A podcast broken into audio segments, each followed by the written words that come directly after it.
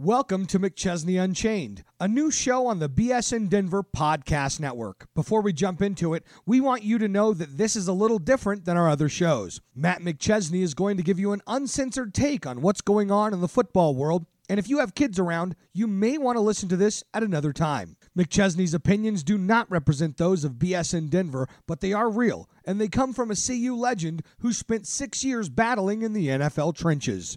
Now, sit back and enjoy the show.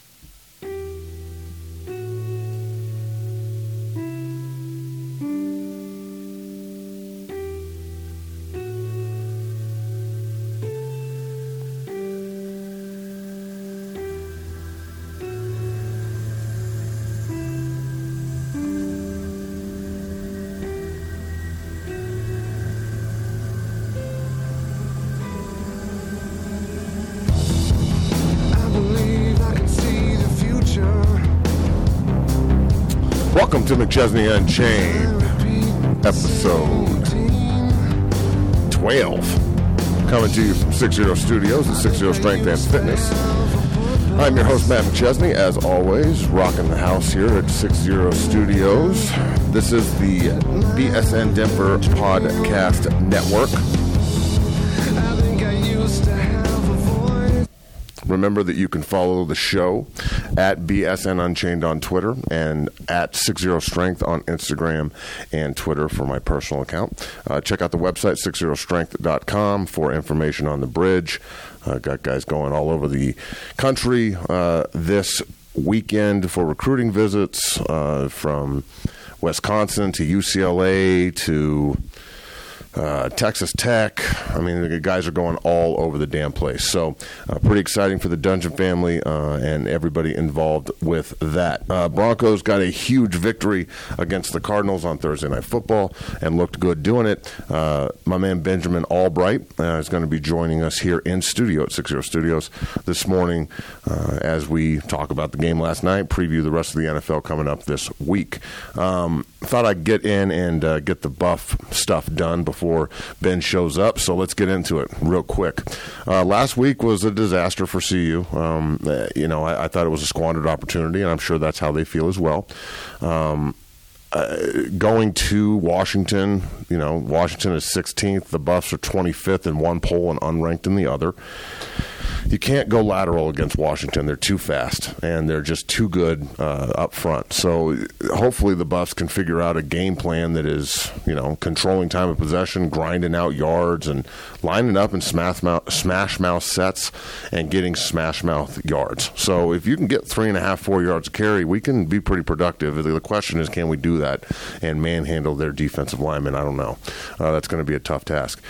Montez needs to have his best game of the year. He's got to be sturdy in the pocket. He, I think he was seeing ghosts last week a little bit for USC. Uh, they're pretty good up front. I think he was having a little bit of flashbacks from the game in Lincoln where they kind of got on us a little bit. Uh, but the Buffs did come back and they showed a lot of heart in the ball game and not quitting and rolling over, especially after the two interceptions and the opportunities that were squandered, not getting in the end zone off of those, and the discouragement. I'm sure. I know that Coach Chev was adamant about him not doing a good enough job. I mean, that's what leaders do. They they shoulder the blame, um, and you know it, it, it's just like a quarterback. As a quarterback, um, when your team does well, it's because of your offensive line and your running game and your receivers and the game plan.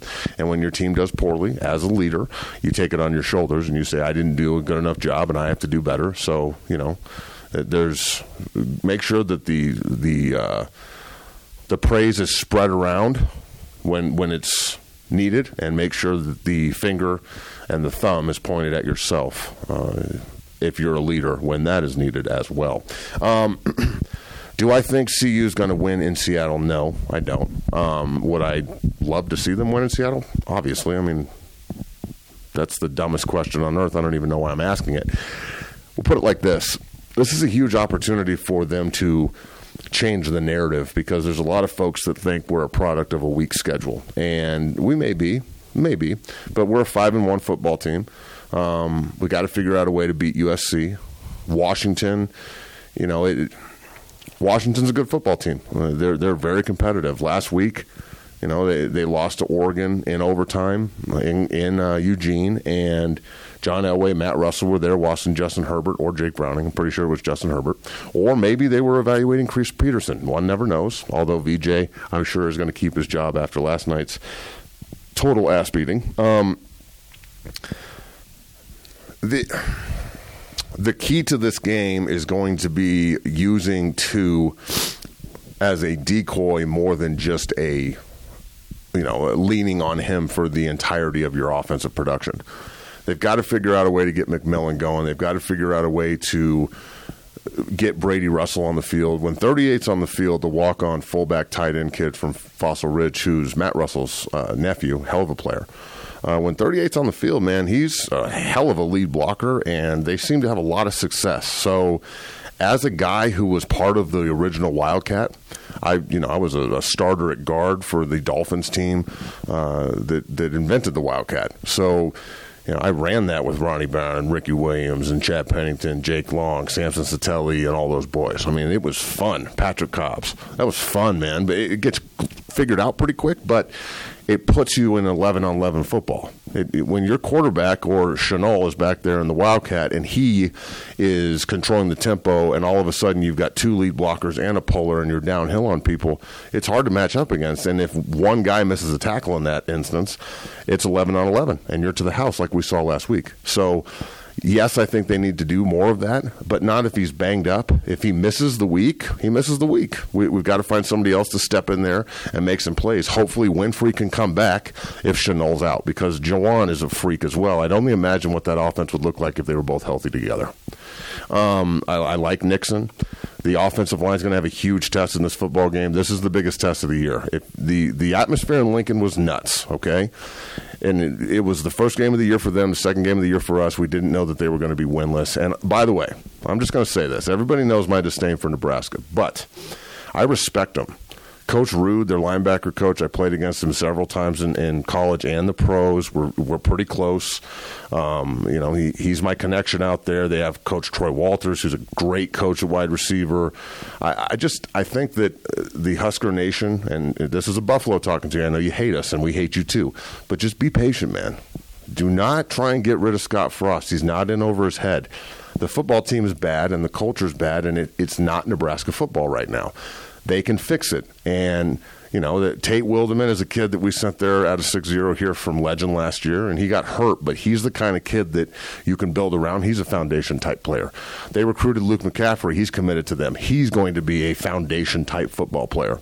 Um, they just uh, or Mike Lynn, the big tackle from Cherry Creek that I've been working with for so many years. He's committed to Nebraska. We were in here yesterday morning uh, talking ball and in the lab watching film, talking about rebuilding that place and how much pride he's going to have in going there and rebuilding. So this this is what football is these days. It's always the next guy's better and next guy up, and let's just fire everybody and move on. And I'm not against that in circum, circum, certain circumstances, but in this one, I, I am vehemently. Unless you don't want to be good, and honestly, as a buff, that could work for me. So it, it's better when Nebraska's better. I like beating them when they're good. I like beating them regardless, but I love beating them when they're good. So just pump your brakes on Scott Frost. So back back to the Buffs though, and, and Washington. Going full circle here. Washington's atmosphere is going to be crazier than Nebraska was for the simple fact that they're ranked 16th. They're coming off a close overtime loss to Oregon. They're still in the hunt if Oregon trips, and they could easily. The Pac-12 cannibalizes itself every year. Um, so we'll see what happens there. But if Shenault's out with the toe, you know, forget about the fucking toe. You want a toe? I'll get you a toe by three o'clock with nail polish. Um, o line toughness is going to be huge this week. We'll see what happens there. Uh, Aaron Haigler, I think he's doing a great job. You, you know, wearing that captain badge with with pride and doing a really good job of playing multiple positions. I like him at guard. They need to run behind big man a little bit more. All right, college matchups this weekend. Uh, college football matchups this weekend. All right. Bama's off. Notre Dame is off. So the first team in the country and the fourth team in the country don't play. Um, my sleeper this week is number 19 Iowa. Watch out for them. They scored 40 points at Indiana last week, and they're pro style and really good on defense. And I just wouldn't be surprised if Iowa ends up slipping out of the West in the Big Ten and not Wisconsin. Um, okay, uh, Ohio State goes to Purdue. I'm going to talk to Benjamin Allbright about this a little bit, but the Joey Bosa topic. How do I feel about this? I feel like he shouldn't go back to college. He should drop out and he should maximize his money. And anybody that has anything negative to say about this, you are a moron. You're a moron. I mean, put yourself in his shoes. I wouldn't play either. I understand you may be a Final Four team, but he's a first round draft pick, maybe the first pick off the board. He's not just, you know, going to sit back and be like, well, if I go out and I tear this, I might fall in the draft and lose millions of dollars. And I know that he wants to go out there and donate his time for for a scholarship that I'm sure he would gladly pay for if they would just pay him.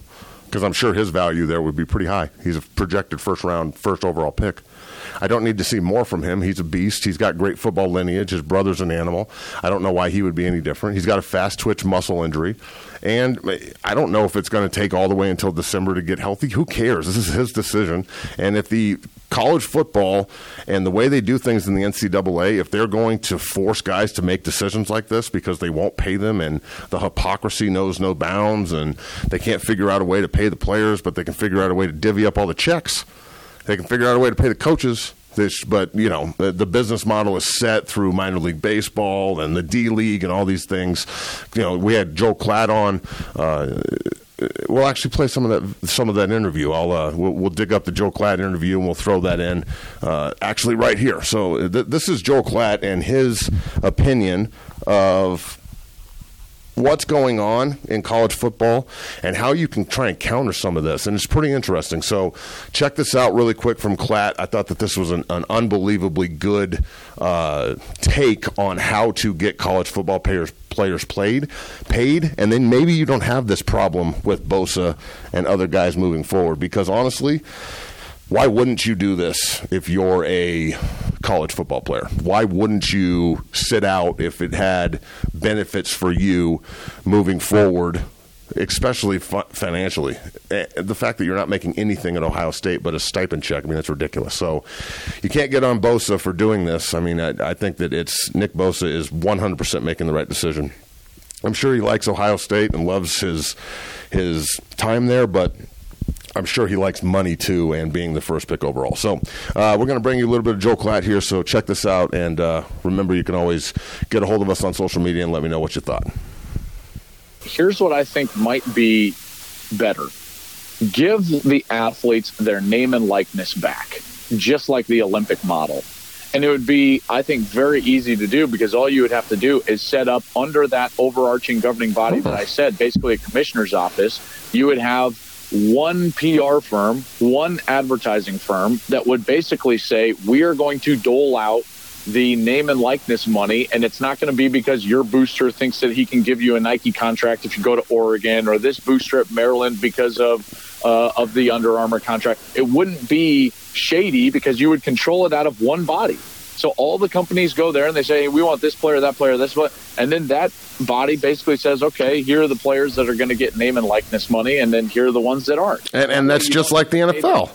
And that's just like the NFL. And guess what? You don't Earn have it. to pay the backup punter the same amount that you're paying Kyler Murray. I really dig this idea. He doesn't deserve it. I'm running with this idea. That is a that's a gold idea right there, Joe Klatt. So you just earn you earn your movie check essentially. Yes. It's, it's Shit, brother, I'm all about earning name it. Name and likeness. It's it's very similar to the Olympic model. The Olympians are still considered to some degree amateur, but they own their own name and likeness. So they can go under and, and Jeremy Bloom can get a deal with Oakley and, and Michael Phelps can do a deal with fast. Under Armour and so on and so forth. That was a very educated perspective by my man Joel Klatt. Uh, that was a great interview we had on here a couple shows ago. We've had Cliff Kingsbury, Joel Klatt, Phil Lindsay in studio. My man Ben Allbright's going to be in studio today. Uh, you know, the list goes on and on. Darrin Chiaverini, Clayton Adams, Jake the Snake Plummer's coming in next week. Sean Tufts is our guest on Monday to wrap up the NFL weekend. Talk a little bus for life. So pretty cool. Uh, thanks for Joel for coming on the show and, and sh- sharing that information. I think it's a good idea, honestly. You know, giving the players their names and likenesses back like the Olympic model, it may be the answer to all these questions. I don't know. But at least it allows guys who can get paid the opportunity to do it um, and you know the backup walk on, or the backup punter isn't getting the same amount of money and shine that the starting quarterback gets. That's just the way it is. So I, I dig that uh, and, and think it's a good idea. All right, moving forward. Um, uh, Ohio State will beat Purdue, and Purdue, although Purdue is a better team than their record shows, in my opinion, although they're getting better. Um, Michigan and Michigan State, the battle of the brothers in uh, Big Blue Land. Uh, since Mike Hart came out years ago and, and called Michigan State the little brother, the Spartans have really dominated this rivalry, so I would expect nothing more. Um, Oklahoma and TCU is a big time uh, upset alert, in my opinion. Going to TCU, to TCU is never an easy task. Gary Patterson is going to have them rolling. Oklahoma's leaky at times, especially on defense, so TCU might be able to exploit that. I would also keep a really, really tight uh, uh, eyepiece on 16 NC State and number three Clemson. Trevor, you know, the, if when you start a rookie quarterback as a freshman, I don't care if you're at Clemson or Oklahoma State or CU or wherever, you're going to struggle, uh, and that's what they did, and that's what they've been doing. I know that they scored a ton of points against Wake Forest before their bye week, but they needed to do that to get NC State uh, scared of what they're seeing. NC State's got a great defense; they're undefeated, and this is a huge opportunity for them to win that division. And Clemson's a 17 point favorite. That's fucking nuts. Um, I definitely take that. Uh, can UCF and can Cincinnati rank 10th and 20th? Can they stay undefeated? And if they do, can they even sniff the playoffs? I don't think they can because their strength of schedule is dog shit. So get into a real conference, and then you can complain about going undefeated and not being a national champion. But until then, just accept the fact that you play in the American Conference and no one gives a shit. I'm glad you've won 19 games or whatever, but no, no one cares. Cincinnati, I'm glad you're undefeated, but playing Temple and shit, who cares? So I'd like to see how they're doing in major conferences. UCF would not be defe- undefeated if they were in the A- ACC or the SEC. I don't care if they beat Auburn last year in a meaningless bowl game. Bowl games mean dick these days, everybody. Figure it out. Uh, and then uh, Oregon and Washington State play in a huge Pac 12 game. Oregon's 12th and Washington State's 25th right now. The fighting Mike Leach's will. Uh, I'm sure that they'll give Oregon as much problems as they do every year. That's always an interesting game. Max Borghi killing it up there as a true freshman for Washington State, another Colorado kid. So keep an eye on those college football matchups this weekend, and uh, you know we'll obviously wrap up all that next week and talk about the Buffs and the Huskies. Hopefully, the Buffs can get a a much needed uh, rivalry, not a rivalry, a much needed road win. Excuse me, that's the CTE kicking in right there. I need to go get my Neuro XPF this morning, uh, but they need a road win, and this would be a big one, and it would kind of silence some of the critics. But they've got to get real nasty and shorten some necks and knock some teeth out in Seattle because Washington is not going to be fucking around. So uh, we'll see what happens there, but. Uh, you know, it is what it is. On to the NFL. And as always, our NFL wrap each week is brought to you by our good friends at NeuroXPF.com. My man Kyle Turley. Uh, NeuroXPF is an unbelievably great product. I take it every day. Uh, it's a CBD based recovery product for athletes, to be completely honest with you. It's going to be on the medical side of every dispensary in Colorado here shortly uh, when I get that figured out from a logistics standpoint. Uh, but it won't be sold on the recreation side because there's no THC in it. So it's truly a, the point of the spear in the CBD medicine revolution. Uh, it's something that I take on the daily. I take the extended release gel, gel caps every morning, the tincture, and then the muscle rub is amazing. We sell it on the shelf here at 60 Strength down in Centennial. We're the only place that sells it in the state of Colorado, and I am the exclusive rep for NeuroXPF out here in Denver.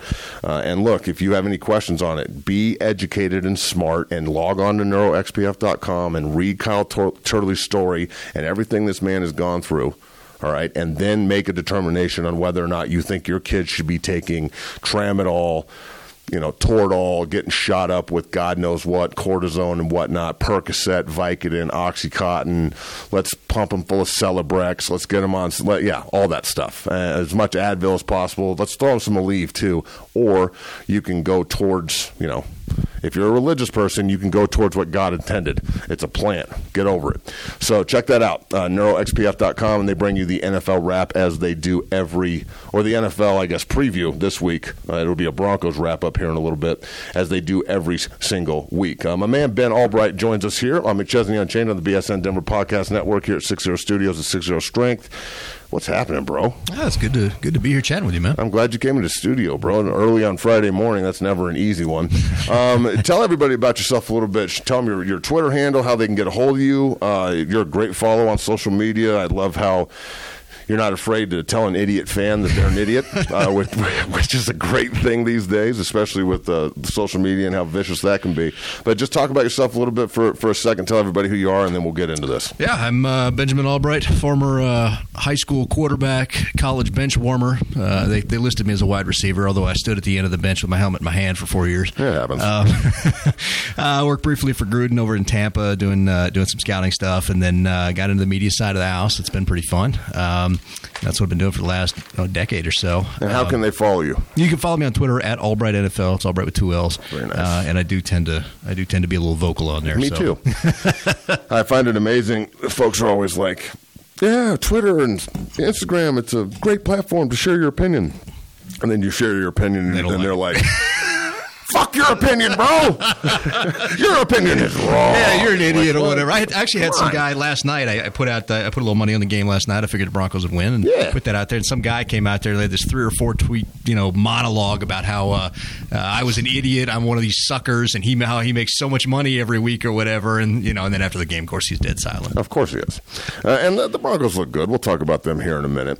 Um, all right, first off, we, I just talked about uh, Nick Bosa a little bit in the college football wrap. I, we heard a part of the interview from Joel Klatt talking about, you know, instead of paying players or what my suggestion was to just lock arms and sit down and stop playing, which I mean, it would definitely be confrontational, and obviously that's why I picked that way. um, it, Klatt obviously thought about it as a calm, collected quarterback that he always was when we were captains together at CU, and, and you know that's that's who he is. That's why I had him on the show to talk to him about it. And when he said, you know, give them their likeness back and treat it like the Olympics. That that could be something that works. How do you feel about this Nick Bosa thing? And and you know, it, is he setting a precedent for other good players to say, if my draft grade's here, why exactly should I play in all these all these like exhibition games? I know that they mean something and they're fun, but how do you monetize value in athletics? Well, there's there's two ways. Financials, right? Yeah, I mean, there's yeah. And they just they just don't get paid. They don't. Um, for for a guy like me, there's two ways to look at this. One is like you know that's my teammate who's saying these are exhibition games, and that kind of stings. That's Yep. that's good. You know, I mean that's going to suck. Uh, the other way of looking It at it sucks that I feel like that now. right, right. And now, but, you Like know, being an ex-college athlete, and after playing in the league and getting my pension, and then putting guys into school. Now we Mm-hmm. put 29 kids into school last year. Yesterday or tomorrow, we've got kids visiting Wisconsin and Texas Tech and UCLA, and all. I mean, they're all over the damn place. And yeah, it's great, and I want them to go to school for free. But when they get into the system. The system is broken, it's- regardless right. of how shiny it is. Right. And that, that's the that's the trick to figure out. Uh, the other side of this is, you know, old me now looking back at this is like, go get your money, son. Yeah, you know. I mean, and so that's his the second way potential. What if he goes in at 22? Right. He gets 10 years. You got to you think if two you're or three lucky. contracts. You yeah. know, I mean that's that's how it is. So go get your money, son. And so like I, I understand it from both, you know, quote unquote both sides of the house. When I'm looking at this, I agree with you. The system is broken, and you've got to find uh, you, you've got to find a way to fix that. I, I don't like the idea of outright paying everybody simply because you've got a state employee type deal with public colleges, and it gets into all this legal rigmarole, and that gets irritating. so But giving them the Olympics, back- yeah. right? That's the that's the that's I think the linchpin to it. The problem there that you have to figure out is how to get around or how to block boosters from guaranteeing you. Like let's say I'm I'm T Boone Pickens at Oklahoma State. I, That'd come on nice. come on out to Oklahoma State. You know what I'm going to do? I'm going to let I'm going to put a commercial for Sweeten you. Put you pot. on commercials. Yeah, for a million dollars. Well, then why can't out. we do that? Well, I mean, but that, that it it becomes a pseudo professional league. Good. Obviously, Oklahoma, the Oklahoma States of the world, or the giant boosters are going to rake in the top recruits, and the Wyomings of the world are So going to miss how, out. how well they're already missing out. Well, so fair enough, but it. Uh, how long until this is? We'll put it like this. Let me ask this question: How long until the government gets involved? well, Because yeah. the, the the noise is going to get so big eventually. The hypocrisy is at an all time high. well, they're already involved. Look at the basketball side of the house. I mean, this is what I'm saying. FBI. You've got you've got the FBI involved with basketball and all the shadiness there. But Mm-hmm. look, it's only shady. Everyone needs to understand this. All this stuff and all this bullshit that's happening in basketball, and Nick Bosa and Christian McCaffrey not playing in the ball game, and Fournette not playing in the ball game, but then Jake Butt playing and tearing his ACL, Mm-hmm. or Jaylon Smith playing and tearing his knee up, or you know whatever the circumstance is when it all comes down to it, it's only bullshit because the NCAA has their head in their ass and they won't reform their rules and actually act like they're making money through athletics. Because they, it, I feel like the NCAA has this like deniability factor where they're like, well, everybody's an amateur and we just happen to be making all this money.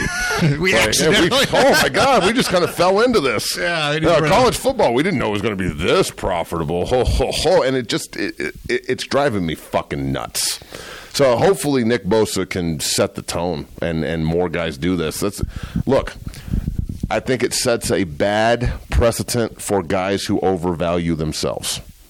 Yes. So if you think you're really good, rather than having multiple agents and scouts and NFL player or NFL no, like like uh, scouting Right. people, and uh, you know, it, if you can call Joey and Joey gets you in touch with an agent, you know that they're talking to everybody all the time, and they say you're the first pick, second pick, third pick, you're going to make this much money, and that's guaranteed, especially because of who your brother is and what you could be. Right. That you'd leave, but if you're a you know, a, a gonna if you're a senior and you've played a lot and you're a third or fourth round projected and you could easily not get drafted. If you're a fourth round project, you could easily not get drafted. Right. Yeah, the difference So between fourth and undrafted is- yeah. all the time. It happened last year in this room. It happened to Phil Lindsay. Yeah. You know, it's what it is. Right. So if that happens, then you're going to have guys that aren't playing and aren't helping themselves, Right. But they're listening to the wrong people.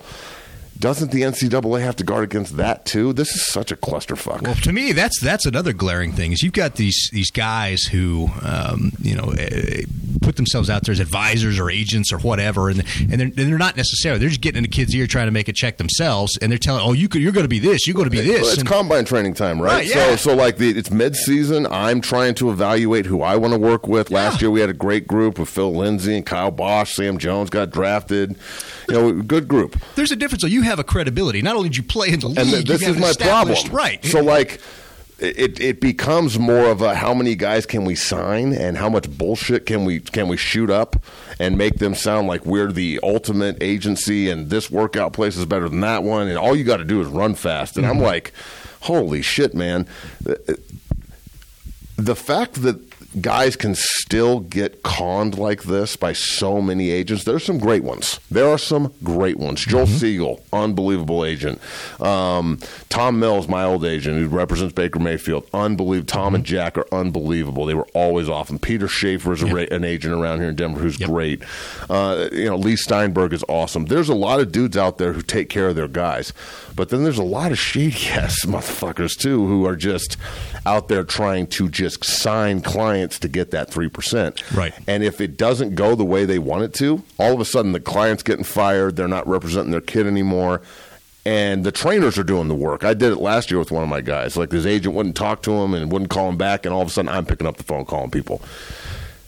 It seems like the NCAA is putting themselves in a in a rock hard place situation because they're not helping their players. They're not helping their players make the right decision. If you want Nick Bosa to stay at Ohio State, you have to you have to make it so he wants to stay there. You can't just say to him in like some 1970s Rudy fucking way, "Hey, do it for your team. Do it for your brothers." Come on with this family and football shit. Nobody yeah that's that's the thing we all talk that and but nobody walks that anymore and so it's, it's not i mean and the ncaa isn't that an institution they're making money off the backs of this They're so that for making a them, ton of fucking right, so money. for them to sit there and say that is uh, is at best hypocrisy it's it's it's disingenuous at its core you, you have to incentivize you're right you have to incentivize the idea that they would want to stay Why would he stay? but why would he Why? what was he going to do? Get it? Go? I mean, are they? They're technically they're a team that's going to be competing for a national Yeah, championship. but- so that's really it. But I mean, yeah. how much? What's that what? worth? What's So the- what? Exactly. He's still, you know, so he drops out of school and he's like, okay, I'm going to go get paid. I want a Super Bowl ring. Right.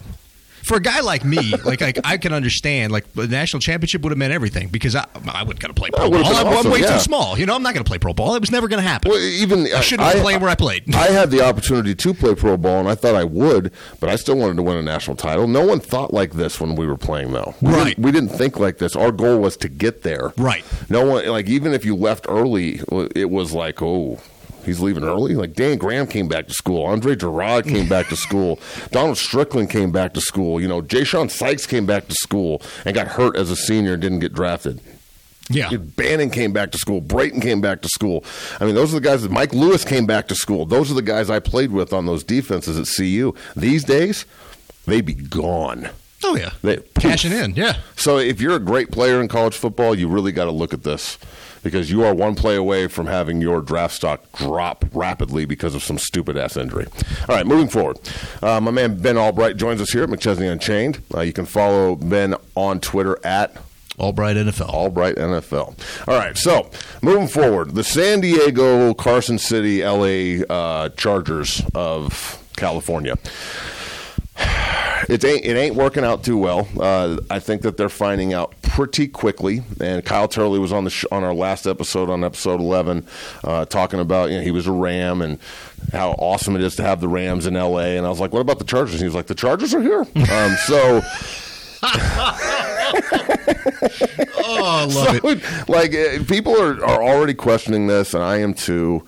They're going to move them into this this massive facility, and all this money's been spent, and no one's going to show up. It's always going, even at the new building. Ben, Yeah. it is always, always, always going to be an away or a, a away game for them. They're always on the road, even at home. The soccer stadium is a joke. I understand that people that have gone there are like, oh, it's very intimate, and I'm like, horse shit. It's thirty thousand stands. It's a fucking joke. Right. There's bigger high school stadiums in Texas. So, do you move back to San Diego? You suggested St. Louis. What was the name? Oh, the St. Louis Bolts. Because Yeah, well, you, you get the bolted? Charger. Yeah, you get the Chargers. Okay. thing, You get the, the yeah, both might ways. be able to fuck with that. San Antonio, maybe Oklahoma City, Portland, Oakland. Would Oakland take them? I don't that's know. that's actually a good question. Yeah, I mean, would, if Oakland's losing a team, would they would they take a team? Uh, Vegas could they support two football teams? I don't know. Um, so, if you're looking at this as the Chargers, is it time to pull an Oilers? Is it time to scrap the franchise, scrap the name, retire it, and move to a different city and start over? Probably. Um, looking at the financials that that uh, I They got, can't I be making money. Well, I, yeah, I say I got a hold of the financials this Or week. So they money. they had projected revenue this coming season of uh, four hundred million dollars. Um, you know, that's not with TV contracts. That's just their internal revenue. Okay. that's a good number. They were making bad. about three hundred eighty six million in uh, in San Diego. Nice. Uh, they revised that this week down to one hundred and fifty million. one hundred and fifty million doesn't even cover player payroll, uh, much less operating expenses or anything else. So they're in a world of hurt. The ownership, the the there are the front office guys. They're all looking at this and they're saying this isn't working. We really we've got the numbers now. This isn't working. We're going to have to figure something out. Um, so that's what they're doing is putting a wish list together of, of cities that you know they would be, be interested in putting a, a, team in that would be more economically viable. Whether that's uh, a couple names that didn't get mentioned, international expansion with Toronto or Mexico City. Um, Okay, so t- elaborate on that. Are we? They're playing in London this week against the Titans. Correct. So it's a 7:30 a.m. game, which means it's on at 5:30 a.m. here, which means I ain't gonna watch it. Right. Um, but I'll watch it on the NFL app. And it's because the- I got that in the office in there. and it's the Chargers, so only 30 See, people you- would have watched anything. So which is sad because they're a good football hey, team Mike. this year. Hey, Mike, who's this? Who's this team with the lightning bolts on the helmet there, Mike? I've never heard of them. The Carson City Chargers. Uh, I thought they were in San Diego. um, so, uh, is London viable, or No. does every time you go there you have to have a fucking bye week afterwards because of the time. Well, you need one before and after, right, and it's- so is Mexico City viable? Because Mexico That's City, the same they- time zone. Dude. They and they sell out. They the do. Oakland Patriot game was nuts. They were they were crawling out of that stadium. There are some security concerns, some other things like that, but uh, Right, it's much more. would get Sicario. it's much more. They think it's much more economically viable uh, to have Everything's more economically viable there. Mexico. Yeah, I've been down there a few times. That's um, I, I think. What I, what, I- what do you need, sir? Yeah. What do you got? Yeah, everything. Yeah, what do you okay, need? No, what do you need? so, hundred dollars to get you anything you want down there. Um, Uh. they they. I, I think it is. I think it's it's in the same time zone. They zone. probably It's- sign a lot of guys. Yeah. Money goes a long way. a lot of kickers. Oh, yeah. They have. They have. Uh, Oh, dude, this is awesome. great. Um, now they, they really do have uh, they really do have a lot more to offer. I think than London. London, the taxes are significantly higher. Uh, no guy's going to want to go play in London for forty percent No taxes. one wants to play in London. Nobody wants to play in California for thirty percent. Nobody's going to want to play in London for double that. So, So, so okay. How does how do you think the NFL looks at this? If they were to say London or Toronto or Mexico City, if they're, they're looking at those three places as out of the continental United States expansion, do you think that they say are there more future football players in London, Canada, or Mexico? Where do you think? I think you say I think you say Mexico. I really do. Really? Yeah, Okay. I really do. There's um there's a Mexican football league down there that's got some guys in it that can play. They got a couple of receivers, a couple of quarterbacks that could come in here and be There- I practice mean, squad there- bottom of the there's, a, roster there's guys. a lot more. Well, I, I think there's a lot more. Those Canadians blend in pretty well.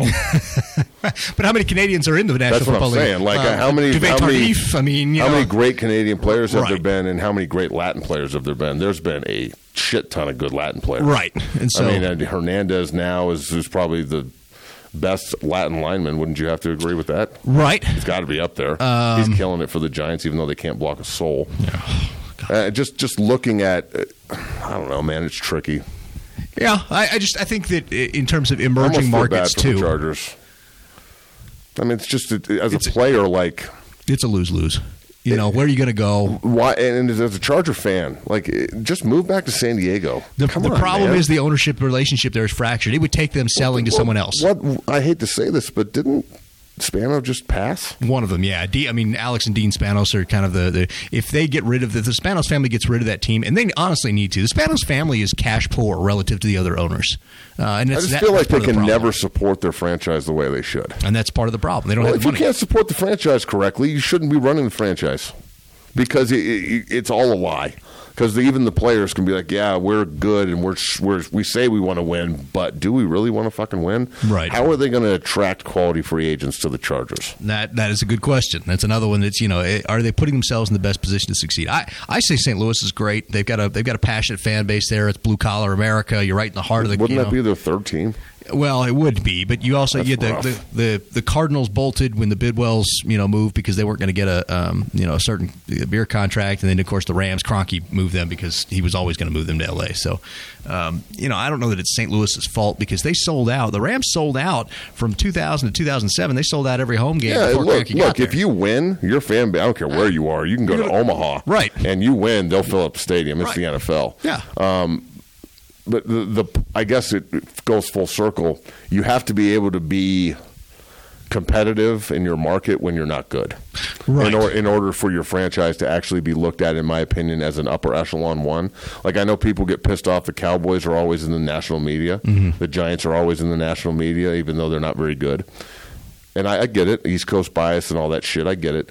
But but the Cowboys are four and twelve. That Texas Stadium still has ninety thousand people Right. in it. You know, They AT&T still show Stadium, up. whatever. Yeah.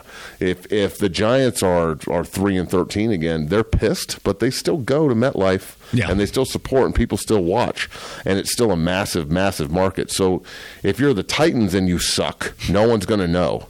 You're just going to suck, and you're going to end up with a high draft pick. Right. If you're the Giants or the Cowboys and you suck, at least at least you still have a market with that you can fall back on. In my opinion, so no one's ever talking about moving the Cowboys or the Giants. You know what I'm saying? Right, or It's- you Kansas City. have those even. pro- Kansas yeah, City's a mid-market City. team, and they showed up when they were terrible. So is so is the Oakland to the to Vegas thing just the Raiders being the Raiders, or is does the does Northern California not understand the history that they have?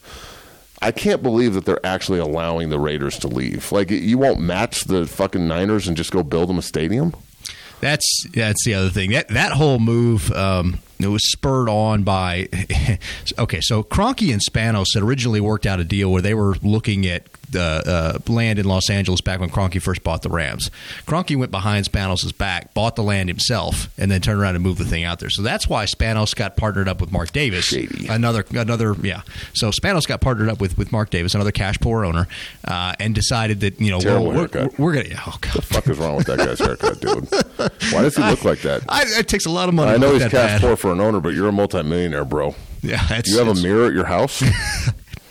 It looks like the John Jesus. Gruden except without the part. It's terrible. just like, yeah. Terrible. But he uh, anyway, they got together. They put together that pro- competing proposal. They tried to get out there to Los Angeles. Obviously, it didn't fall through because Kroenke's got fu money and you know and, and ramroded that thing through. Mm, that and now nice. he turned around and got the the Chargers renting from him on top of it. So he ended up winning six ways over. But that was the that was the impetus on this. So now the Raiders they fractured their relationship with their city, and they had one of the most passionate fan bases out there. I mean, the Oakland. It's, if you've ever if you've never been, you No, the go. black It's hole's great. crazy. Yeah, it's, it's I've gotten hit with several batteries there. I wore a Chiefs jersey in there one time. That was a mistake. Um, I, it was uh, it was it was fun though. The stadium is a total shithole. Yeah, I it mean is, it's one of the most dilapidated buildings I've ever been in in my life. I thought the we were sitting in the locker room uh, one Raider game and the fucking ceiling fell out.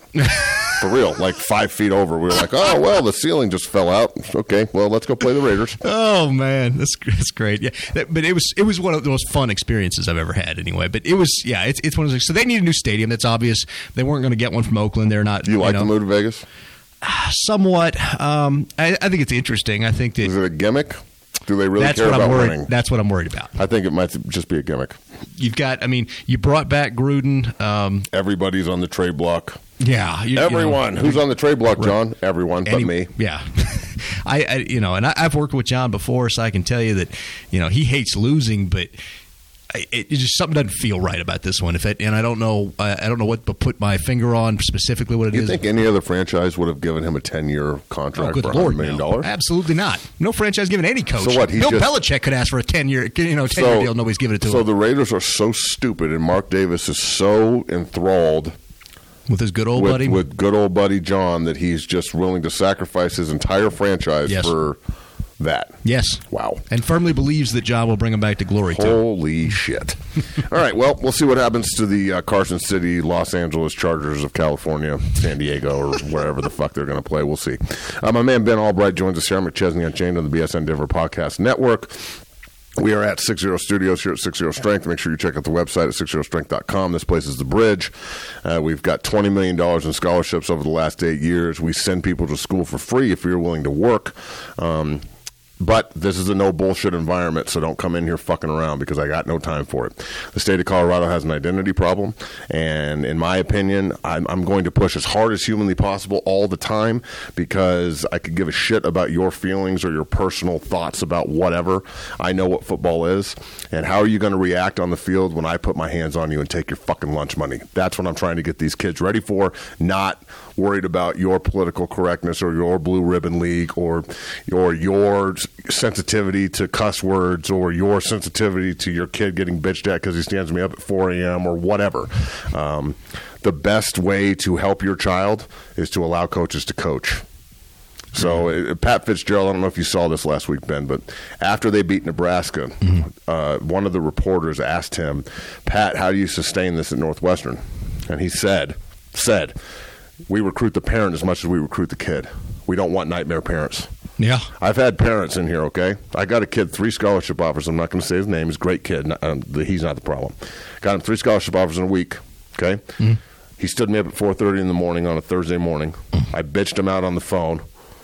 His dad listened to the voicemail and pulled him out of the program. so, so what? The first time he gets yelled at and he sleeps in and misses a workout, and the coach rips his ass, and he's like, "Daddy, they yelled at me." He's like, "Transfer." Yeah. it's so soft. That, that's neither here nor there. All right, so. Let's go into the rest of the NFL here. You know that it's brought to you by NeuroXPF.com. Uh, the promo code is 6015 for a 15% discount, or you can always come down here to 60 and pick up the product. It's amazing. Check it out. All right, we just talked about the Chargers and the Titans. Who you taking, Ben? Uh, I'm taking the Chargers. Chargers, nice. Okay. Panthers, Eagles. Um, Panthers, Norv Turner's trying to turn Cam Newton into Troy Aikman. It ain't working.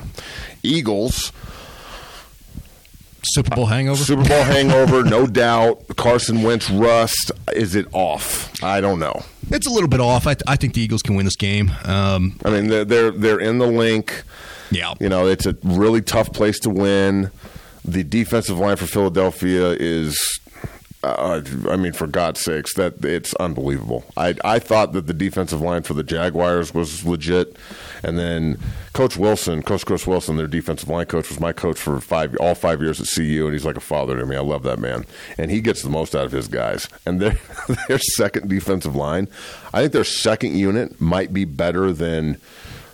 22 team starting unit. they've, they've got depth. They've got talent. They got no, by the way, they got great coaching. It's the, that's that's the combination. So are they are they repeat eligible, bro? Are they a team that can go out and, and, and catch fire again, or are they like that first Patriot team that won and then missed the playoffs the next year and had to figure it out, and then all of a sudden they were back to back the next year and won three or four. I think you're closer to that. Closer I think that's that. good. Just simply because you got you know you got a little bit of a hangover. They've got to figure out that secondary, and then you've got just this uh, uh, an emerging talent buzzsaw in this this Rams team that's going to be so tough to get through.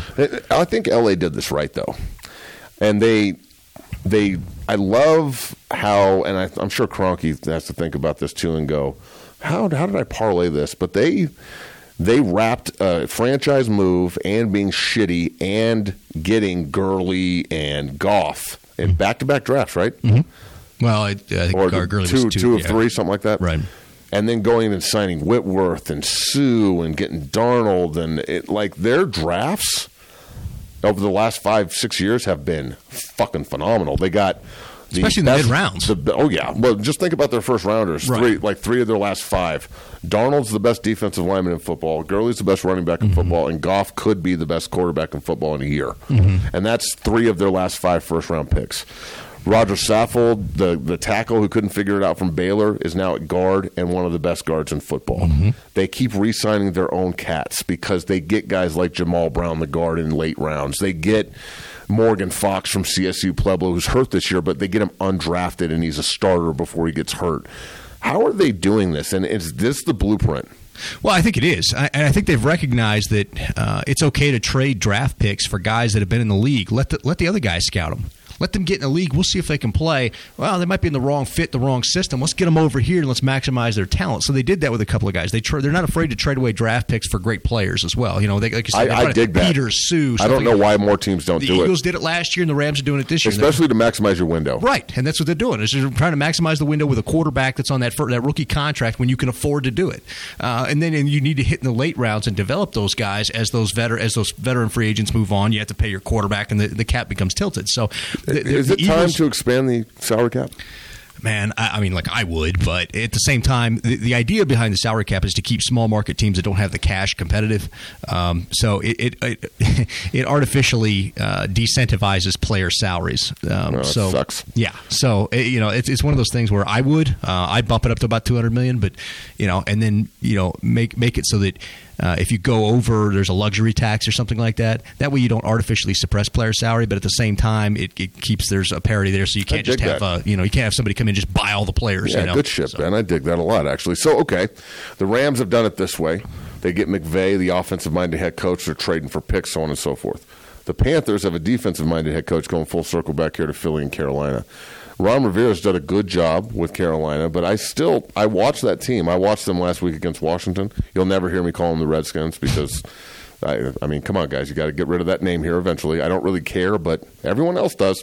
Um, so the, you know they play Washington last week, and I dig Washington. I think they have some good pieces, but I don't think they're a better team than the Panthers on paper, even in DC. Yeah, I think Washington. The problem with Washington is they're a team that can't play from behind. Uh, they're a good Alex football Smith's team. Yeah, quarterback. that- right. You've, you've got a great defense. You've got a strong run game. I like Um, their offensive line, yeah. Scherff, Oh, and yeah, Moses, great- yeah, I love those Williams. They got dudes. Yeah, they do. They, they have a great offensive line. But Okay, so Alex Smith, you can't play from behind with them. You can't. You just can't. So it, going full circle there with Norv Turner and, and and Cam Newton, and then a defensive-minded head coach in Rivera, and you're looking at Philadelphia where you have Jim Schwartz, an ex-head coach, as your DC, who has you know great assistants under him that do the logistical work like Wilson and, and the I can't remember the secondary coach's name, but he's really good too. And then Pederson's your head coach. Mm-hmm. Why in the Sam hell? And this is a question I'm going to ask you when we get to the Broncos. Okay. But Ron Rivera, he's done a great job. Mm-hmm. He's went to a Super Bowl, but you can't tell me that you look at Carolina's offense with McCaffrey, just with McCaffrey alone. Do you imagine what Josh McDaniels or McVay would be doing with McCaffrey? Oh, he'd have a thousand on the ground, a thousand in the air. He'd be the NFL MVP, Right. bro. So my question, I guess, goes full circle here. Why in the fuck would you ever, ever, ever have a head coach that's defensive minded in the league these days? Well, that's that's the question. Um, you know, you Just look, go get a good DC. Yeah, that's you look back at you look back at, at the, the you know the recent Super Bowl winners. I mean, obviously Belichick was a DC the to head coach, but he's been around a long time, and he's you know made sure that he's gotten the right offensive minds on there. Um, I mean, he, he was the head coach there before the rule changes, though. Right. I'm talking when the NFL said we could give a shit about defense. We want numbers and ratings. Well, that's I had a conversation with the defensive coordinator just the other day, and I put it out on Twitter, and he said you you can no longer build a defense to prevent yardage. I saw that. You- I you- saw that on your feed. Yeah, the only way the only way you can win in the modern NFL is build a defense that's going to generate turnovers and stiffen in the red zone. And that's what I've been talking about. I do the, the top six every week for bsndenver.com. And last week we didn't do it because of the short week. We're going to combine the Rams and the Cardinals when the tape gets up. The, in between the 25s, teams are just moving up and Right. down the field all week, everywhere. I mean, even even the Cardinals, even last night, They they, had one drive where they ran straight down the field and scored. right. They sucked after that, but still. They are the Cardinals. All you have to do these days is play good red zone defense and create turnovers. And if you do that, you're going to be viewed as an elite defense. And that's that's exactly it. You have one defense in the NFL, one right now that plays defense in the you know traditional style Baltimore. of Baltimore. And I love the Ravens, man. Right. That last week, Mariota had ten completions. They sacked him eleven times, and they only ran forty plays. Right. I don't. I watched that tape in there. The NFL app on these Apple TVs. I have one in the studio here, and I got one in my my uh, lab over here. I'll show you when you before you leave, but. You, they, it has the ability to go to the back film, Mm-hmm. so it's just like what we watch in meetings. And I'm telling you, I watched all 40 plays from the Titan Raven game that they played. It took a whole like 15 minutes, and it was a fucking throttling, Ben. So whipping. It was an unbelievable ass kicking, and not only that, but they have Taylor Lewan and Conklin, who are both Big Ten, you know, great tackles. Conklin's a Michigan State guy, Lewan's a Michigan guy. They've got good guard play. They went out and, and, and signed these guys, and they, they built their roster. Mariota's always hurt, but that's maybe because he's getting sacked 11 fucking times in one game. maybe that's the reason. He's not fragile. He's getting his ass kicked. Just, I mean, it, it is what it is. So I, I'm sure that the Chargers, Bosa's not back for the Chargers yet, right? Uh, no, not. Going to be a couple more weeks. Yeah, they haven't even added him yet. When they Wow. do, they're going to be they're going to be lethal too. Wow. All right. So Panthers and Eagles. I'm going to take the Eagles at home. I think the Panthers fall to three and three, and people start trying to figure out what's wrong with that offense. Although, let me ask you this: Why is it that everybody wants to turn Cam Newton into a pocket passer? Why? Why? Why the fuck are they doing this to this guy? Just Because- don't Randall Cunningham him. Just say Cam. Go do you, bro. I, everybody talks about, oh, you can't run your quarterback with quarterback power. I've and knock on wood, I don't. When your quarterback's the size hurt. of Julius Peppers, you can. There you go. he runs four four four five. And he's as he big as Julius six, Peppers. Six, two hundred and seventy five pounds, if not more, and built like a fucking freight train. Right. And you can't hit with your helmet anymore in the NFL, but he can. He Right. can lead with his shoulders and head because offensive players can do whatever they want. If I'm Ron Rivera, and I, I this is what it, ultimately going full circle when we get to the Broncos, it'll be my point of contention there too. My biggest problem with the NFL these days is the coaches are enthralled with throwing the ball and scoring points too. Yep. They don't understand that with the softness of defensive line play and everybody just pass rushing all the time. We're in the church right now. yeah, you, you know, like the Rams, you look at their defensive line, they're dominant from a pass rush standpoint. Suh and Donald and Brockers and Quinn, they can rush the passer, but if you line up in 12 and 22 with a fullback and motion correctly and pull people and ace and deuce and climb, you're going to fucking seam everyone. I don't care who you play because everyone's a nickel now. Yeah. Everyone's a nickel. There's a linebacker off the field. There's a secondary player that can't tackle. Nobody in the secondary wants to hit anyone. I mean, it's not it's not crazy to think that even though the rules are slanted toward the passing game, if you run the ball more than you throw it, If everybody's built to stop the pass, be the power team. yes, That's- be power, Be 12. and you'll go win. I bet I bet you this. I would bet that as the playoffs and as the season winds on, and it gets colder outside and more tapes on. Number one, Kansas City is going to start showing some weaknesses, not necessarily losing. They're really good, but their defense is a liability. Oh, it's terrible. The Rams are going to start. They're not going to go undefeated. They're going to lose eventually. They got a tough schedule coming up. I wouldn't be surprised they lose to the Saints in a couple of weeks. Mm-hmm. It's going to be the teams that can line up and grind out a four minute drive and do that the whole game. So if you want to get, if you have Drew Brees in the playoffs, or you have Goff and the Rams in the playoffs, or you have Kirk Cousins or Rodgers or one of these high flying guys who can just go up and down the field on you whenever he wants. Why in the fuck would you try and match that guy Why wouldn't you just go out and be like, okay, we're going to run the ball 50 times and we're going to drain the play clock. We're going to limit his opportunities. We're going to keep the, the defense on the field the whole game. We're going to get a lead and then we're going to let our pass rushers pass rush. Because if you, as we see here in Denver routinely, pass rushers don't play the run well. They don't. Uh, they're going. And after they don't want to. Right. That's the thing. They want to get the sack. And nobody cares about it. You just Don't get, a, a get a tackle or whatever, as far as that goes. But All right, so- absolutely right on that. When you're going full circle there and, and we're talking about those circumstances, I think there's no better game to talk about next than the Patriots and the Bears. Because the Patriots, I played for Josh McDaniels. He is in, in charge of that offense. There's no debate. Bill has the final say. Tom has the final okay. And then Josh says, let's roll. I don't think Josh is a bad dude. I don't think he's a bad coach. I think that he doesn't think.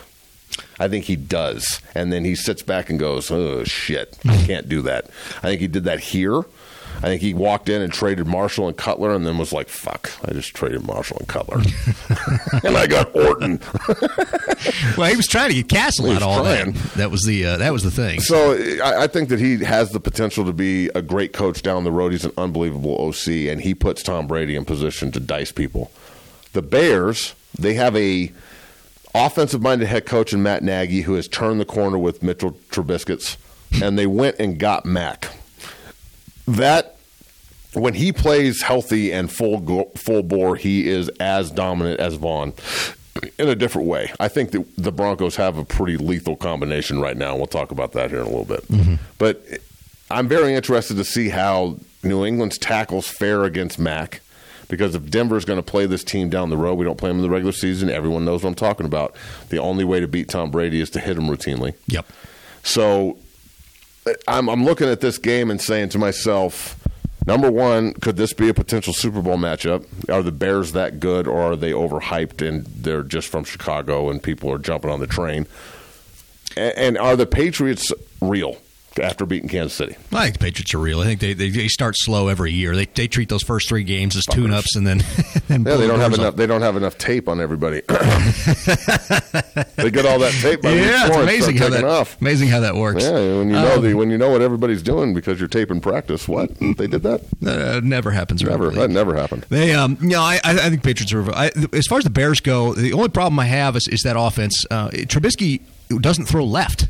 If you ever watch, if you watch it, he won't throw the left side of the field. So if you, all you have to do is go man on the left side of the field, and then you can do whatever you want on the right side of the field. Start shut those lanes down. It makes it a lot easier to contain him. They've got two backs that are good that they just don't go to enough, and Howard and, and Cohen.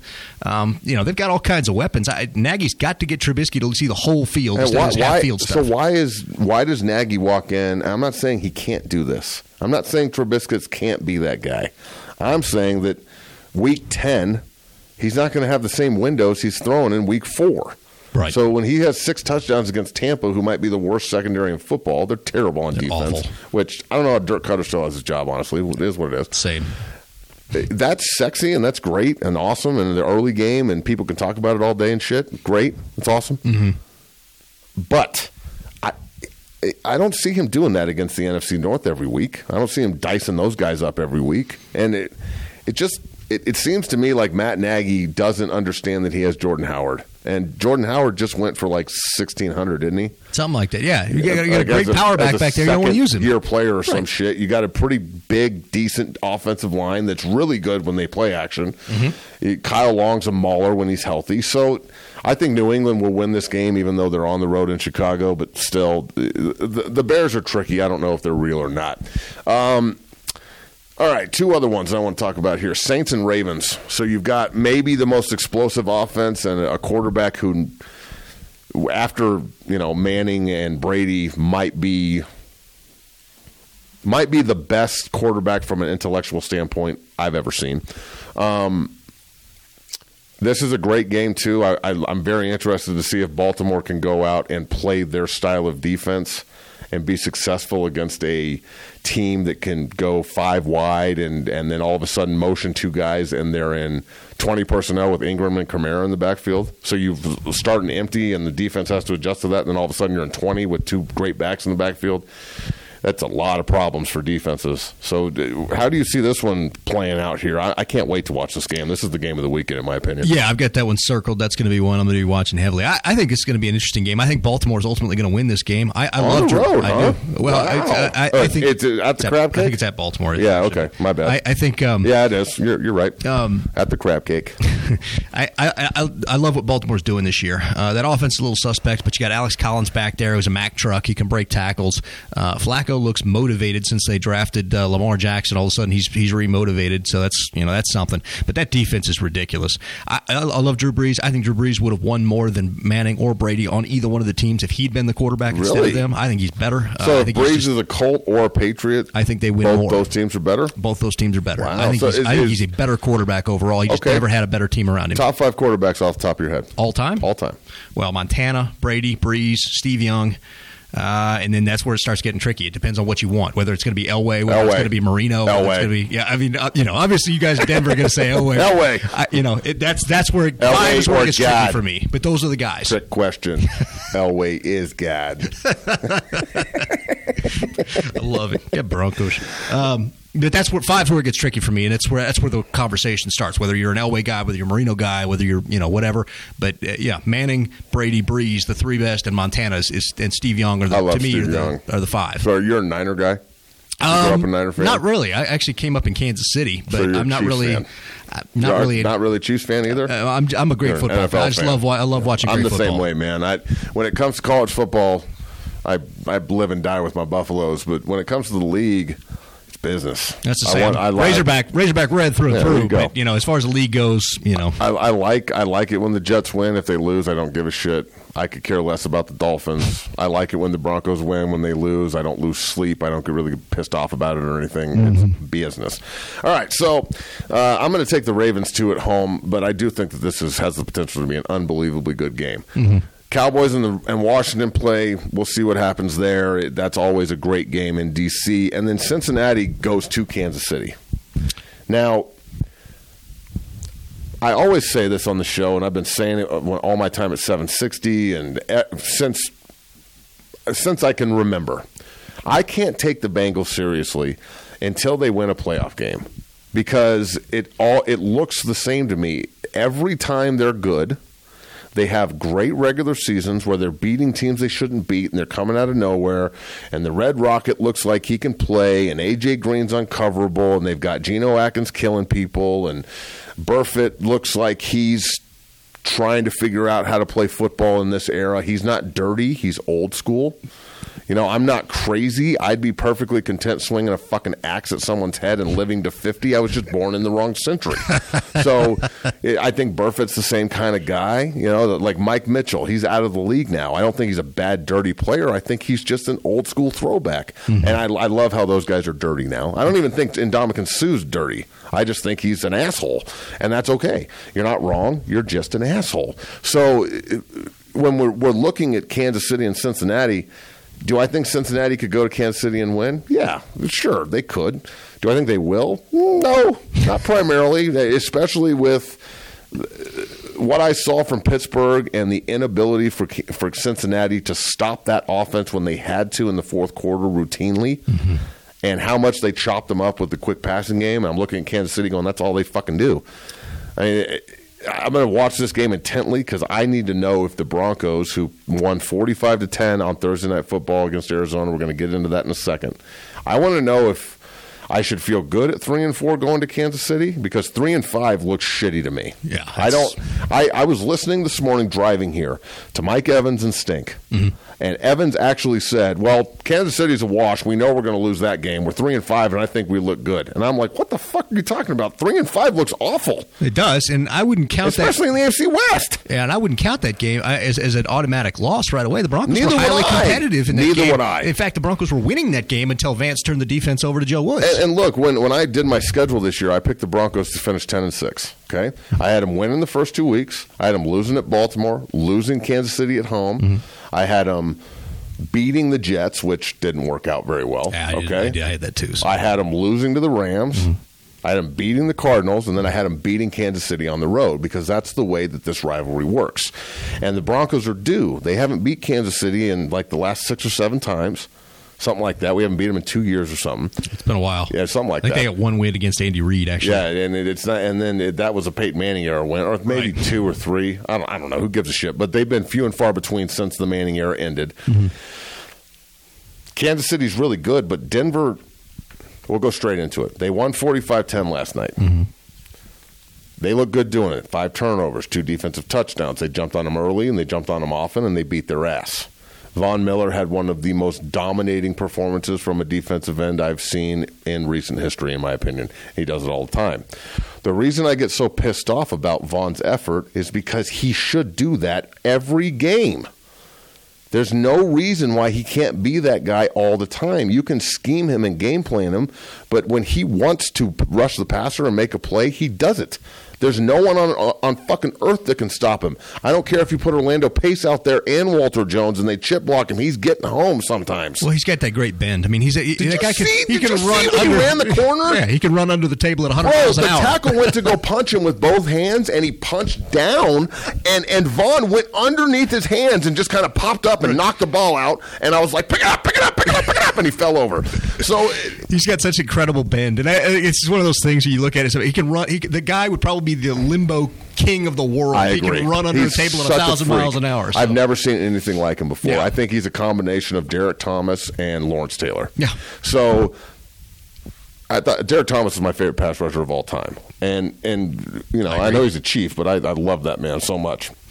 I'm looking at the Broncos right now and going, okay, when they were struggling against the the the Chiefs on defense, even though they played well, and then they got throttled by the Jets and throttled by the Rams on the ground for 593. 593. Holy nuts. Um, they obviously responded correctly last night. Those games, Bradley Chubb was the Sam linebacker. Okay? And what are we talking about here? Nickel, right? So he's a Sam linebacker, and if you're a nickel all the time, he moves to defensive end. Right. Why?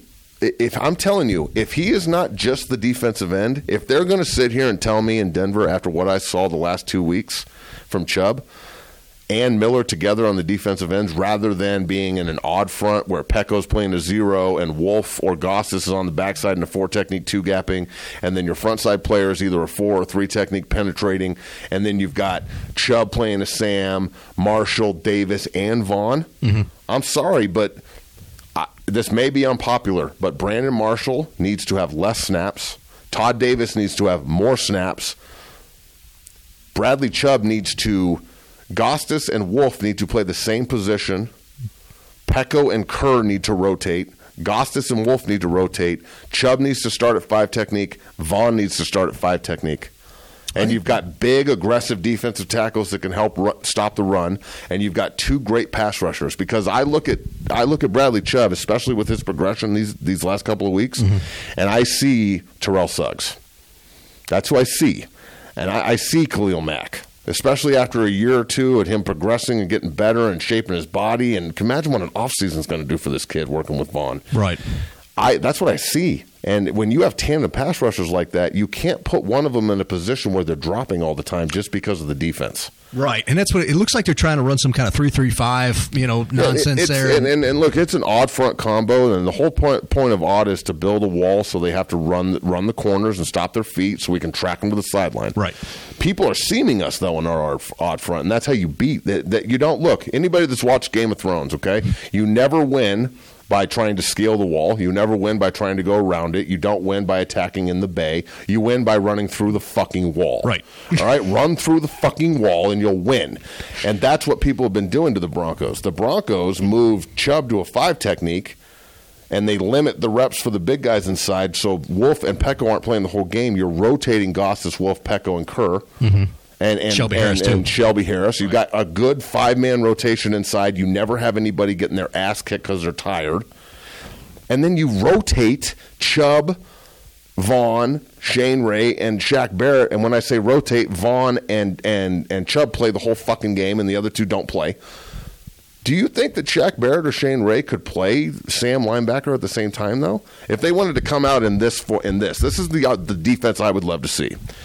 I'd love to see Von in a five technique over under fronts moving forward. So Okay. we're penetration first defensive linemen that go and attack. Very, very similar to what we saw last night. Almost exactly similar to it. Mm-hmm. They were in a four man front the whole night. Von's your five technique away from the tight end. He's your backside pass rusher, so he's manned up the majority of the time. You know that they slide away from the left tackle most places, just not here. I wonder why. You get Wolfer Gotsis as your as your your pass rush three technique, and you have Peko, Kerr, and Shelby Harris as your one technique. Shelby can do both. Right. Then you've got a 280 pound Bradley Chubb playing your seven. Yeah. So he's the guy that's taking on the double team with the tight end. But then you put Shane Ray or Shaq Barrett at the Sam linebacker outside of Chubb, and You you have three nine goddamn kinda? pass rushers on the field. Yeah. Yeah. And then Davis Marshall. Marshall's your will that can cover. Davis is your masher. I thought Todd last night stopped thinking and started attacking, and he was in the fucking backfield the whole time, and it was awesome to see. When Sua Cravens gets healthy, I want to see him on the field. That's the other thing. I need a heavy nickel him. and bring him, Yes. yeah, and bring him out there. I mean, his natural position Or, is or linebacker. how so- about replacing Darian Stewart? Well, and that that maybe he got a little dinged up last night. I, I, can't know. watch him miss any more tackles, dude. It's driving me up a fucking Darian wall. made his career on dinging uh, Emmanuel Sanders on that big hit when, when Darian was on the Rams. Crushed him. and and that's where he made his. And so that, that's why the Broncos. are, Wow, we want that. Bring that over. You know, so He's replace been a liability this year in support. right. Bad. It'll replace TJ, but the, the problem is is that safeties like that once it once it goes, it It goes. Goes, goes so quick. yeah, and so, So, I don't think Stewart will be back here in Bronco Orange next year. It's his- the time's up. That's what it means. NFL means not for long. I want to see if Stewart Cravens can stay healthy and be that guy, because even if he does step in and play strong safety, he, you, like you just said, he's their nickel linebacker. Right, too. that's who he's you are. So he's so versatile. Uh, it might give Willie Parks a couple more opportunities too. I, I like Will. He's inconsistent at times, but I do like him as a player. Chris Harris Jr. last night showed us why he's Chris Harris Jr.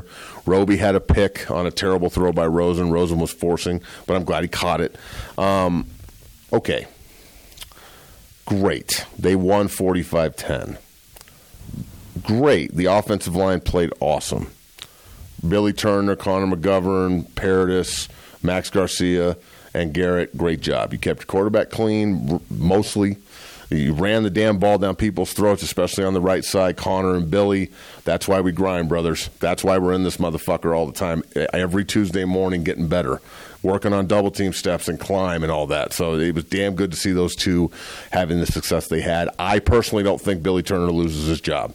If you go out and you give that job straight back to Jared when he gets healthy, I think you're totally and unequivocally destroying the future progression of your starting right tackle.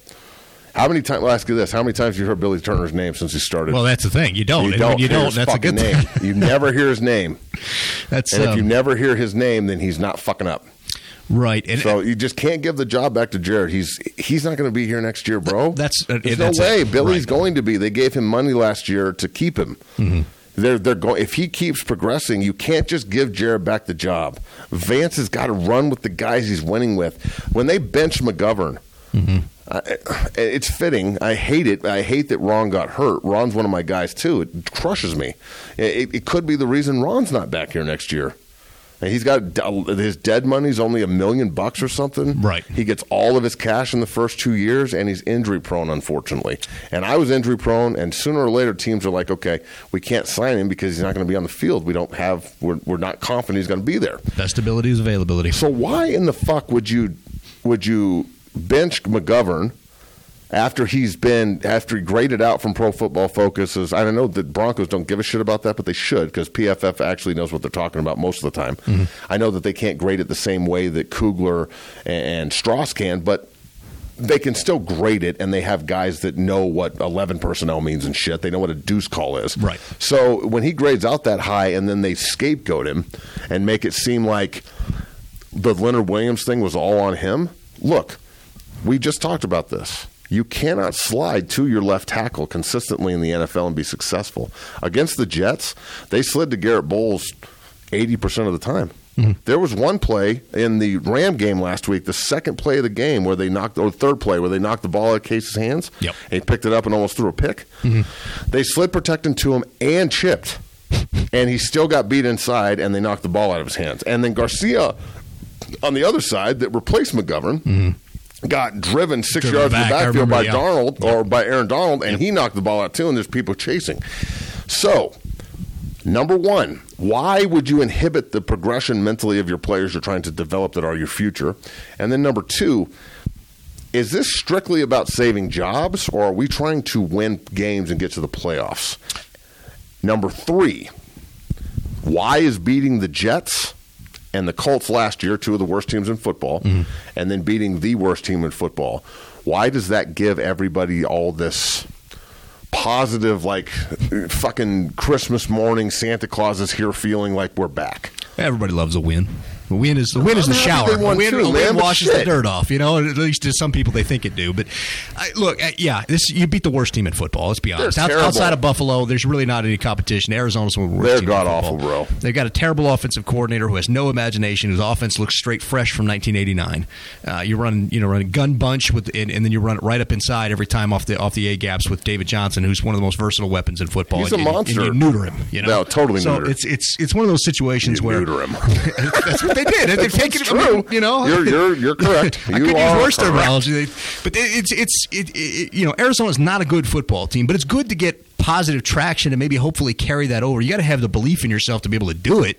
Um, but you know, I, I, I certainly would not have taken away the Christmas morning feeling. I, I, like, it's nice to get a win, and I, I would, you know, there's nothing wrong with getting a win. I'd be like, yes, we got to win. And oh, by the way, when we ran the ball, we did highly, we were highly effective.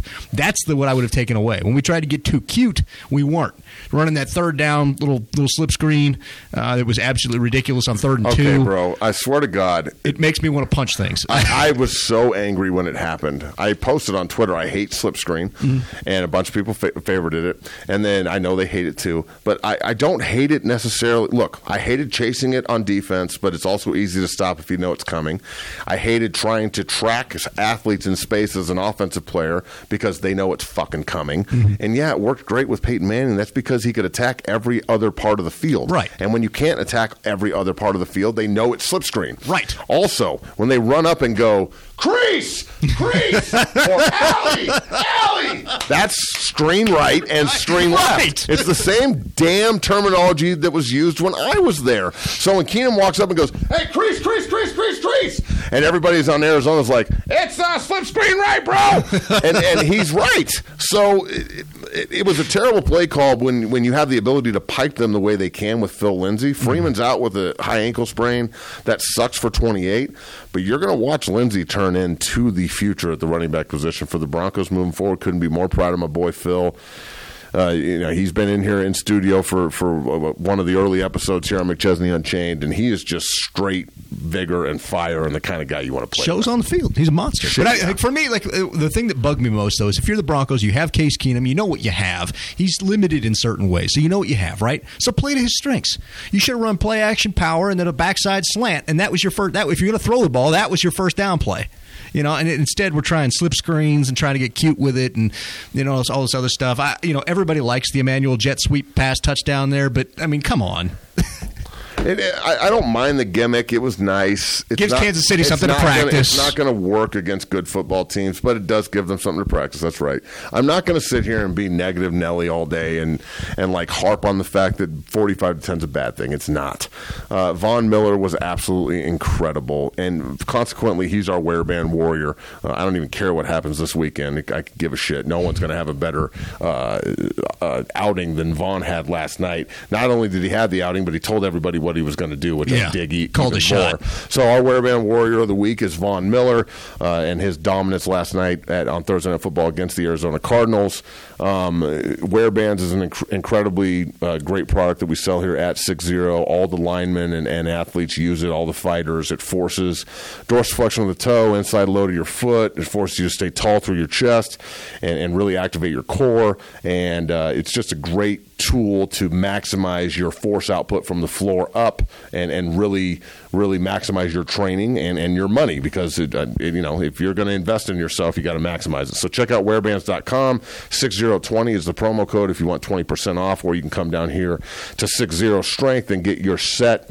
And our wearband warrior goes to Von Miller who leads the league in sacks. So do you think that Miller and Chubb and I, I personally think that that combination is going to take the Broncos where they want to go before Case and and the offense can. Correct. You know what I'm saying? Right. Like if they're if that's what teams have to get ready for, Ben, moving forward, it it it it, it puts this like fear in them because they can wreck the game at any time. So I think it makes teams more cautious. It makes them it makes them less apt to take more shots, and I think it makes them a little bit more a little bit more shell coverage and rally and tackle on defense because they don't want to give up points. Mm-hmm. Because you know if you if you if you're in the NFL and you are not up on the Broncos in the second quarter, late or early third, if you're up on them, you're probably going to win. But if you're not, you're. But if you're not, you're fucked. They they can just unleash people on you and play cover zero and cover one and rush five guys, and that's what they did last night, and it worked. Now, do I think that Cardinals' offensive line is atrociously terrible? Yes, um, but do they have to exploit that terribleness? Of course they do. Is can they beat Kansas City? Can they? Yes, yes, they can. It's going to be difficult. I mean, it's I difficult mean, to go do- on the Arrowhead and win, but do they you can do actually think that they can muster up? This is my problem. Okay, the wins are great. Losses happen. I know this is the NFL. You're not going to be undefeated. It's not what I'm looking for. I don't expect the Broncos to win every week. That's not the kind of fan I am. I'm not a fan. I'm a vet. We'll put it like this: consistency comes from coaching. Mm-hmm. Why is this team so inconsistent? Bro, You answered if your own question. played like that all the time, they would be so hard to beat. The only time I've seen this team play up to their standard is Seattle Yep. and that game last night. So is it just because they know they can win? Like, do they play that much better when they know they're better than the team they're playing against? But when they're even or they're tired, like they were with the Jets and the and the Ravens, the Ravens are a better team than we are. But when they're even, they don't, they can't muster up the kind of fire and vigor they played with last night. And why? Why is it that they can't? Aren't they paid to do that every night? Well, that, that- uh, you, yeah, I think you're answering your question, and they could have beaten Baltimore too. Baltimore was a game where they kept they kept getting into scoring position inside the 40 and shooting themselves in the foot with holding penalties. Yep, If, yep, if, you know, you've got if you can play consistently, and if I would rather have Garrett Bolles get beat off the edge than hold. I, I'm so. I'm Well, at the he does point. both, Well, so. I'm at the point though, but the holding is what is just absolutely Well, put th- boxing gloves yeah. on that kid, and that way he can't grab. Bro, you know. I- I've, I've been begging him to come in here and get help. We talk on the phone all the time, but I can't get him in the room. All of his teammates are here. We can't get him in the fucking room. It is what it is. Hopefully he'll come. Garrett, get your ass down here and I'll help you, bro. Your set pattern is so repetitive, everybody sees it. Um, last night he just didn't play anybody that could play, or he would have gotten beaten there too. I think he can be a good player. I just don't think he is one yet. I agree. I, talent's there. The talent's definitely there. I mean, it, it- put it like this: if you're an offensive lineman, okay, and you get a ten yard holding penalty, you can't make up for that. I can't throw you a slip screen. You can't like, you can't break a run. You can't go and dictate to the defense as a quarterback if you get a like a intentional grounding or a, a delayed game. Defensively, if Chris Harris gets a fucking personal foul or a pass interference penalty, as long as it's not in the end zone and they go to the one yard line, he can pick six it and make up for it. So on offensive line, when you get holding penalties, the drive is dead. When's Yeah. the last time you saw the Broncos get a holding penalty on a drive and they actually scored off of it? None. Zero. I mean, last night Janovich got a holding penalty on that, and it was probably warranted. He reached, and that's what they look for. He reached and turned the shoulders. Mm-hmm. Oh, I thought yeah. it was. I I, thought it was a little tick tacky, but whatever. On the Lindsay run, right? Yeah, Yeah. Lindsay broke a thirty yarder, and it's a great block. But who they ran left, so right when the holding penalty came out, who do you think I thought it was on? Oh, Bolles. I was like, God damn it, seventy two. But it wasn't on him. It was on Jano. So, all right, moving forward here with the Denver Broncos. Is this the win, Ben, that elevates them to being a playoff contender, or are they just seven and nine, eight and eight, nine and seven, missing the playoffs, and the Chargers and the Chiefs are the class of this division? I think both can be true. Um, technically, I think two wild cards could come from this division. and I think it's a soft AFC this year. Um, I, I think that really the next game is the key. You know, going into Arrowhead is going to be the key. You beat up, you beat up piss poor Arizona. You know, everybody knew you were going to beat Arizona. You know, you, you came out, called your shot, said you were going to kick their ass, and did it. We're gonna kick Um, the ass. now let's let now let's let's let's flip the needle. Let's go up against a, a top five team in the NFL and, and see if you can do it again in their house. If you can beat Kansas City, you can get revenge on that game. You should have won at your house. If you can get revenge on that game, You turn it around right there because you can beat Houston. You're going to go into the bye week. You beat you beat Kansas City Arrowhead. Now you go into the bye week with a three. Yeah, you I don't. I don't think Houston's a wash. Houston's offensive line is Yeah, garbage. but their defensive line is not. okay, well, it's fair, very fair. All right, so so uh, assuming that we're not going to have you back in studio this season, and we may, are the Broncos a playoff team? Can do they I win? they're a wild card contender. Is Wild probably the card best contender. best way to put that. Okay, I can deal with that. I can deal with Win, that. win playing at their best. All right, all right. So on uh, on Monday after the weekend here, Sean Tufts, uh, my ex teammate, played for the Carolina Panthers for a couple of years and is uh, really really involved with Buff for Life and everything they're doing. He's going to be my guest on Monday to talk about football and the Buffs and the NFL and the Broncos and everything moving forward in Kansas City week. And then Jake the Snake Plummer will be in here next week to, to join me uh, before the Kansas City game as well, or after. I can't remember what he said. That's the CTE kicking into. um, and we'll have him involved as well. Thank you to NeuroXPF and Wearbands for always uh, giving back and sponsoring the show and allowing us to do this here at Six Zero Studios. Uh, McChesney Unchained. Okay, brother. I got a couple quick questions for you right off the top of your head. I do it with everybody. Do it. Metallica or Pantera? Metallica. Mario or Miracle Whip? Neither. My man. Most hated college football team? Florida State.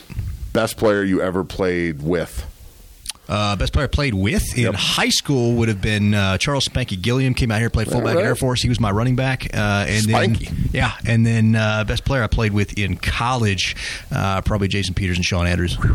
Uh, best player uh, you ever saw play? Best player you've seen play ever? On the field Yep. or from the stands? Just in general. uh, from the stands, Derrick Thomas. I was there Thomas. for the seven sack game. Nice. Eat dinner with anybody dead or alive? Oh man, that's a good one. Uh, dead or alive? Mm, dead. Uh, poof, man. Probably um, James Madison. I know that's weird, but uh, but yeah, The president? A, alive. Yeah, the guy was a, he was a brilliant legal mind. Um, alive. I love it. Oh man, Uh. James Madison? I know that's weird. Yeah, that's I just fucking dig it. Uh, that's God, man, pretty alive. There's so many people. I, I, yeah, uh, cool. Alive, I'll eat by myself. fair enough. Yeah, I'm not sharing More for me. Yeah, more for me. All right, this is McChesney Unchained. Episode 12 is a fucking wrap. Um, you can follow the show at BSN Unchained on Twitter and then at 60 Strength on Twitter and Instagram to follow me personally. Check out the website 60 Strength for all the information on the bridge. And what we do here, follow my man Benjamin Allbright at Allbright NFL. Uh, he's a great follow and, and always, uh, always very well, always very uh, consistent with your opinion, brother. So you, definitely stand and fight for what you believe, which I dig. There's a lot of sheep on social media these days. Uh, I am your host, Matt McChesney. Thank you very much for listening to episode 12. Thanks for Joe Clapp for, for chiming in a little bit about uh, the state of college football and what whatnot. Uh, huge win last night for the Broncos, big time, 45 to 10. Uh, you know, it's time to parlay this into some big big time W's and go beat the Chiefs in Arrowhead. Phil Lindsay, Sam Jones, Connor McGovern, Billy Turner. Uh, you guys impressed the shit out of me last night. Keep it up, boys. All right, I am Matt McChesney. That is Benjamin Allbright. Thank you very much for listening, folks. We're out.